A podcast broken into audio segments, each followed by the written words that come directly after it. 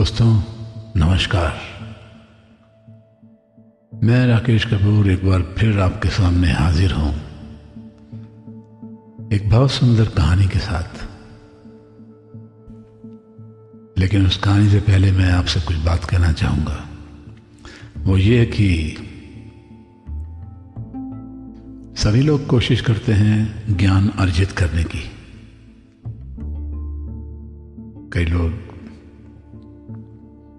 काफ़ी पढ़ते हैं, काफ़ी ज्ञान की किताबें खोजते हैं। ज्ञान प्राप्त कर भी लेते हैं, लेकिन एक होता है ज्ञान और दूसरा होता है व्यवहारिक ज्ञान। और कई बार ज्ञानी पुरुष इस व्यवहारिक ज्ञान के सामने मात खा जाते हैं। वो कुछ ऐसा कर जाते हैं कि वो एक आम बुद्धि वाला इंसान उनको पकड़ लेता है। या समझ जाता है उनकी बातों से कि वो क्या चाहते हैं। ये बात आपको ऐसे समझ नहीं आएगी। मैं आपको कहानी सुनाता हूँ।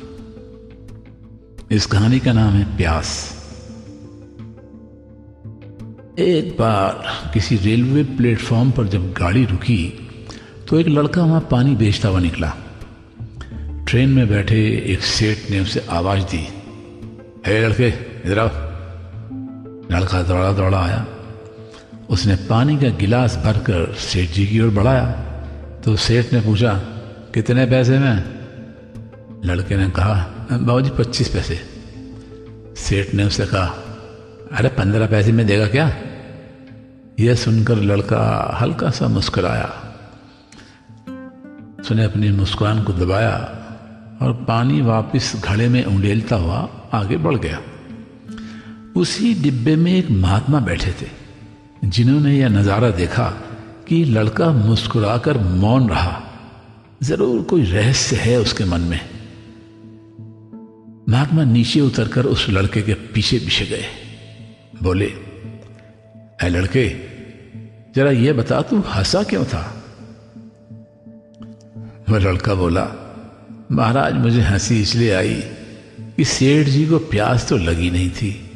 वो तो केवल पानी के गिलास का रेट पूछ रहे थे।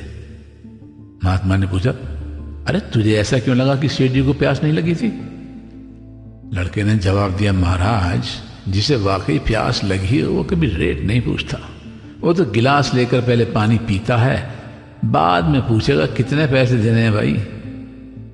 पहले कीमत पूछने का अर्थ हुआ कि प्यास लगी ही नहीं है।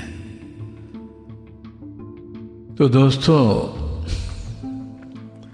कहानी का क्या नतीजा निकला?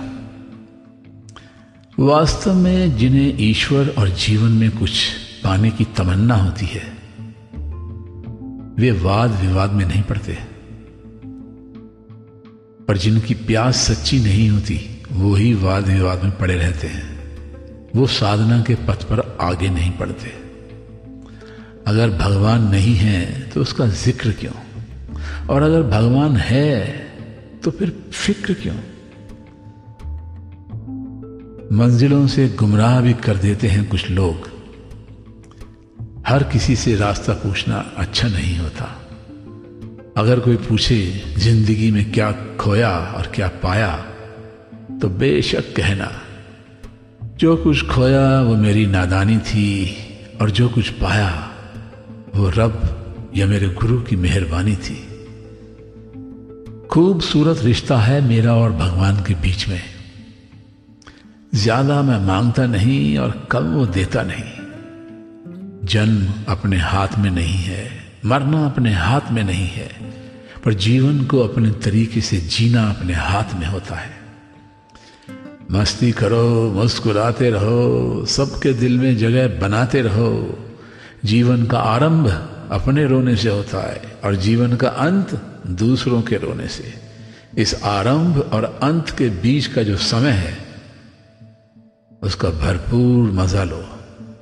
वो हास्य से भरा हो। वो परेशानी रहित हो। बस, यही सच्चा जीवन है।